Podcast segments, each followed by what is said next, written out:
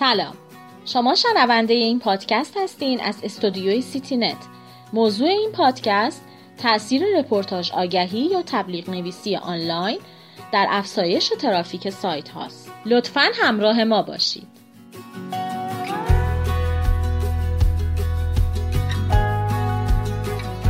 رپورتاژ آگهی دیجیتال یا آنلاین یکی از بهترین و سودمندترین روش های تبلیغاتی در جهانه.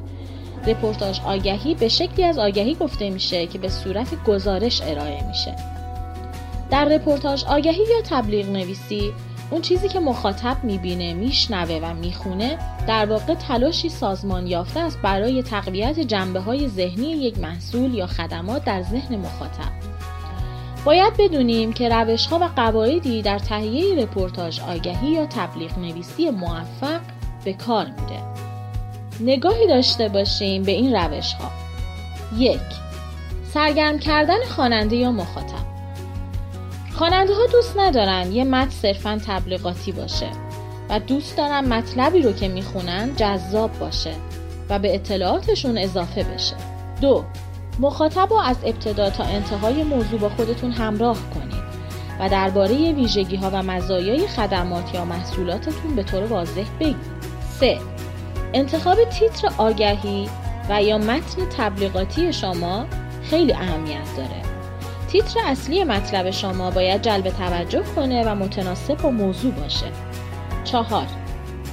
تمرکز برای داشتن مطلبی خوندنی و جذاب.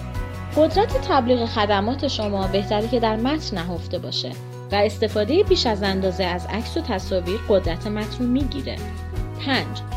خشک و بیروح نبودن متنهایی که منتشر می‌کنیم بسیار اهمیت داره. چون خواننده به دنبال برانگیخته شدن احساسات و درگیری با موضوع هست. 6. در متنهای رپورتاژ خودتون عموما از کلمات کلیدی و چند backlink استفاده کنید. تکرار و استفاده بجا از کلمات کلیدی راه مناسبیه برای افزایش بازدیدها و رتبه بالا در گوگل. از طرفی چون رپورتاج های آنلاین برای همیشه در سایت شما و یا اپلیکیشن ها باقی میمونن تاثیر مثبت چند برابری در مقایسه با روش های دیگر آگهی و تبلیغ دارند. خیلی ممنونیم که با ما همراه بودید. اگر شما هم تجربه خوبی در این زمینه داشتید، در صفحه اینستاگرام سیتینت با ما در میون بذارین تا پادکست بعدی خدا نگهدار